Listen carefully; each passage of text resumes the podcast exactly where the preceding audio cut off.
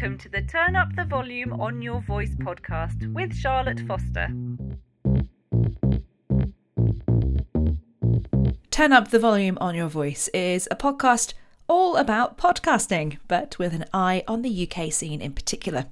My name is Charlotte, and I've been podcasting since 2017. Before that, I was in radio. In fact, the first time I went live behind a microphone was in 1998. Yeah, last century. I love listening to podcasts, making podcasts, and helping others make podcasts too, all through my business, Charlotte Foster Productions. I promise you, I am far more creative when it comes to podcasting than I am when it comes to making up names for businesses. Welcome to episode number two of Turn Up the Volume on Your Voice podcast. This episode is going to be about who your podcast is actually for. The first episode was all about why you should or indeed shouldn't have a podcast. If you haven't listened to that, go back and have a quick listen and come back and find us in just a moment. And when you do come back, we are now going to be talking about who your podcast is for. I want you to just have a little thought to yourself about this for a moment. Who is your podcast for? Who are you doing this podcast for? Now, if your answer is it's for you or it's for your business, I want you to just sit down for a minute uh, and take a moment because I'm going to tell you something that might surprise you. You're wrong. Your podcast is not for you. Your podcast is not for your business. I'm going to say it again. Your podcast is not for you. So, who is it for? If it's not for you, who is this podcast you are making for? It's for your listener. Now, note I said your listener. I didn't say your listeners, I said your listener. So now we know who your podcast is for, and it is for your listener. We need to just figure out exactly who that listener is. And I am going to keep referring to the listener as a single person. And there's a very good reason why I'm referring to the listener as just one single person. Now, back in the day when I worked in radio, and yes, I know radio and podcasts are different, but there are plenty of crossover points, and this is one of them. So, when I worked in radio, we always, always had a target listener, our ideal listener, the listener that we were talking to all the time. Now, in commercial radio, this was mainly a woman in her 30s. She always had a name. One of the names was Debbie for one of them, and I think we also had Jane was another one as well. So we had plenty of different names going on for our, our listeners, our target listeners. But generally in commercial radio, they were very much a similar person. It was a woman in her 30s. Generally, she had children. Generally, she was married, generally had a home, generally had a job, and was very much the person in charge of uh, what's the word? The household budget, that's the word. In charge of the household budget and wore the trousers in that relationship, in that family. She was the boss. Now, obviously, this was a lot to do with selling adverts in commercial radio. Certainly, it was so that uh, the sales team could go off and go, So, this is who we are talking to, and this is who your adverts will be talking to, give us all your money. The target listener was also a feature when I was at the BBC as well.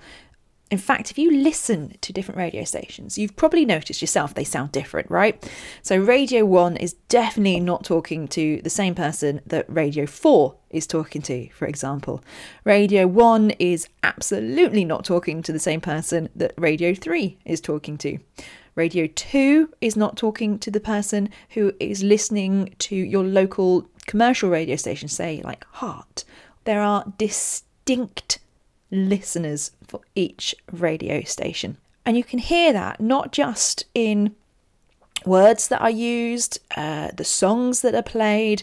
It's it is throughout the sound, the sound of the jingles, the sound of the presenters, who the presenters are, what they're saying, how they're saying it, and even this may or may not come as a surprise, even the news is targeted to who is listening or who you want to be listening. That's not to say news is ignored, but you're unlikely to hear about a celebrity on Radio 4 on the Today programme. It has been done. I remember hearing Kylie Minogue when she had breast cancer leading, I think it was the, well, not leading, but very high up in the running order on the Today programme. But you're more likely to hear celebrity gossip so something that's going on in I know I'm a celebrity that's just started again here in the UK. So I'm a celebrity. You're more, more likely to have a celebrity. I'm a celebrity update on Heart than you are on let's say Radio Four, unless of course something big kicks off on it and it becomes a, you know a, a big talking point. But you know the day to day, this is what's going on in I'm a celebrity world is more likely to be heard on your Heart, your local radio, maybe probably even Radio One. Different audience, different listener. So now we understand that there are different people out there to listen to different stations when it comes to radio. How does this work for your podcast? Very much the same way. You need a listener. Don't panic. You're going to get more than one person listening to you. I promise. There will be more than one person listening to your podcast. I, I guarantee, pretty much guarantee it. But you need a listener because, as I've just described with the radio, it gives you a focus. It gives you a frame to work out what's happening with your podcast. So, if you're trying to figure out a topic to talk about with your podcast, what can I talk about this week?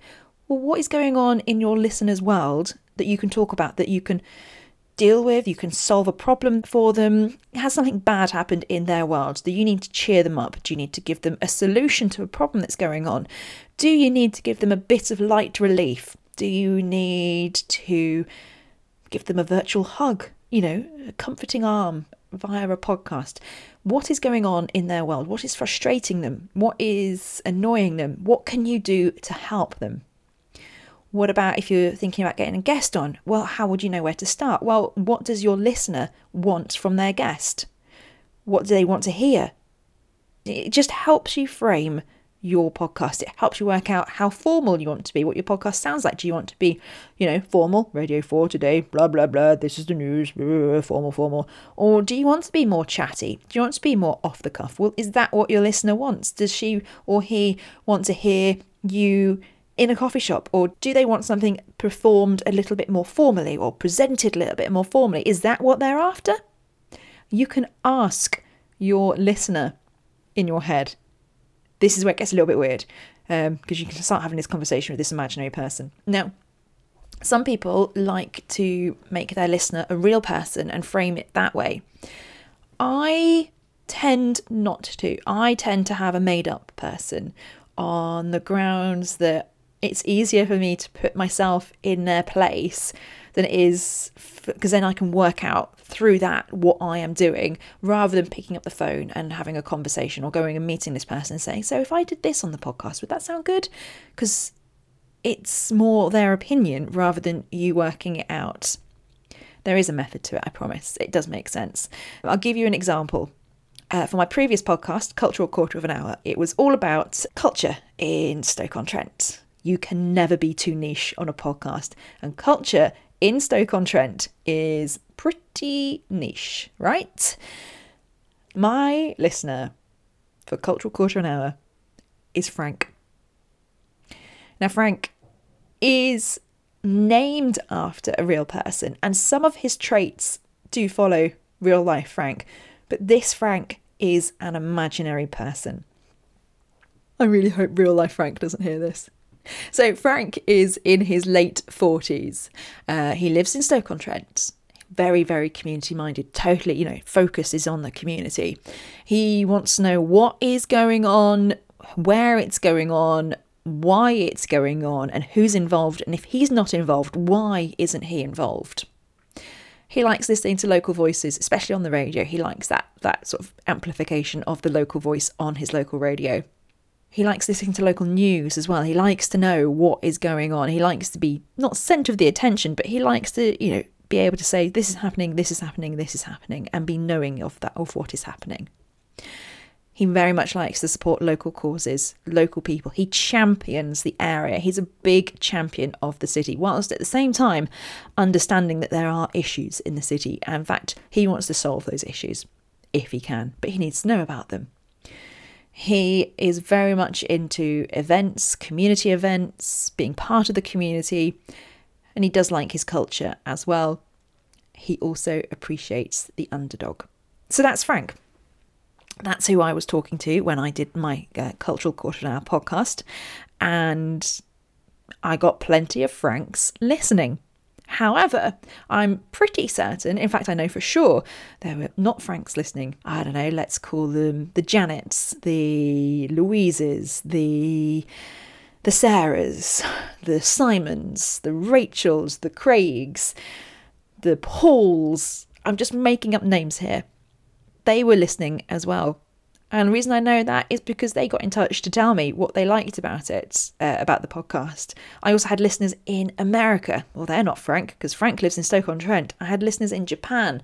Definitely not Frank. Frank lives in Stoke-on-Trent, remember. And the listeners in America tended to be expats who wanted to hear a little bit about what was going on back home.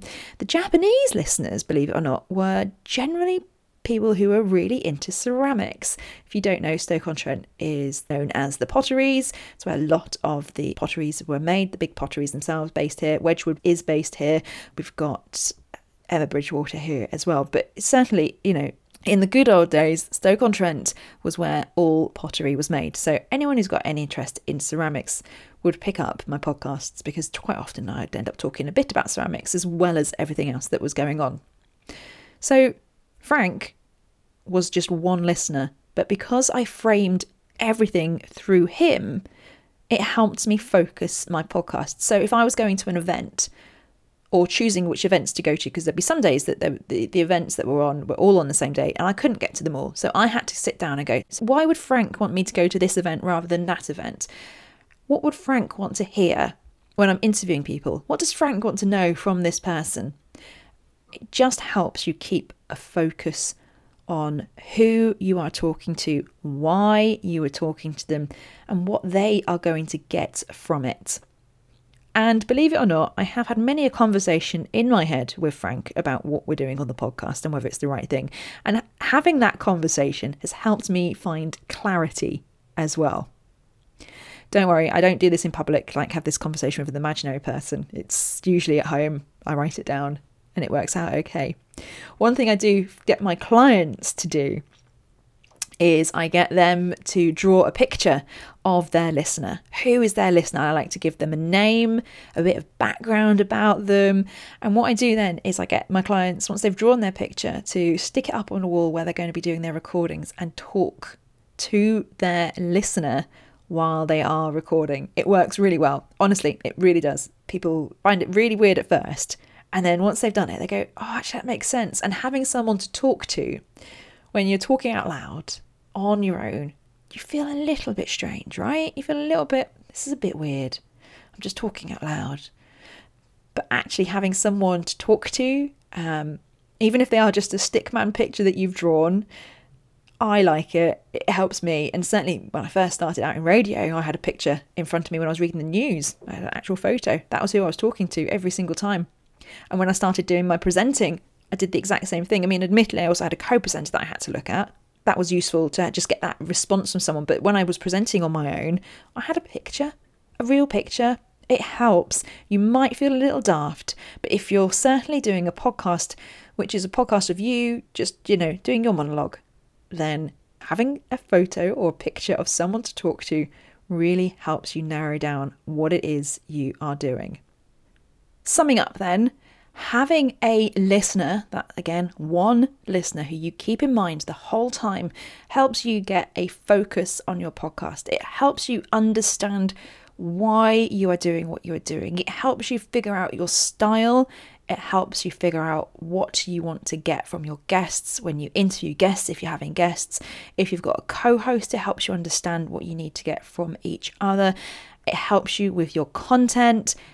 It's just really, really useful. Otherwise, you could find yourself trying to talk to everybody and missing missing the point every single time. If you try, you know, I don't know if your parents ever said this, but you can't please everybody all the time. And what's it? There's another one. You can't be everyone's cup of tea. If you are, you're a mug. They do sound like glib cliches, but actually, there's a lot to it. Figure out who your listener is, and your podcast will get better I promise. In fact, I would love to hear from you right now if you have a listener in your mind. And if you don't, maybe try and find your listener get in touch and let me know who your listener is. You can get in touch in all kinds of ways. Um, I'm on Instagram, Charlotte Foster Productions. That's the same um, Facebook as well. You can find me at Charlotte Foster Productions on there. Twitter at C Foster PDNS. I promise by the end of the week I'll get over my anger at someone having C Foster Productions ahead of me. Um, I'm also on LinkedIn. You can find me on LinkedIn, Charlotte Foster. I brand myself the podcast queen must get a crown. Uh, you can also connect to me via my website as well, charlotte-foster.co.uk. So let me know who your listener is. I'd love to hear that.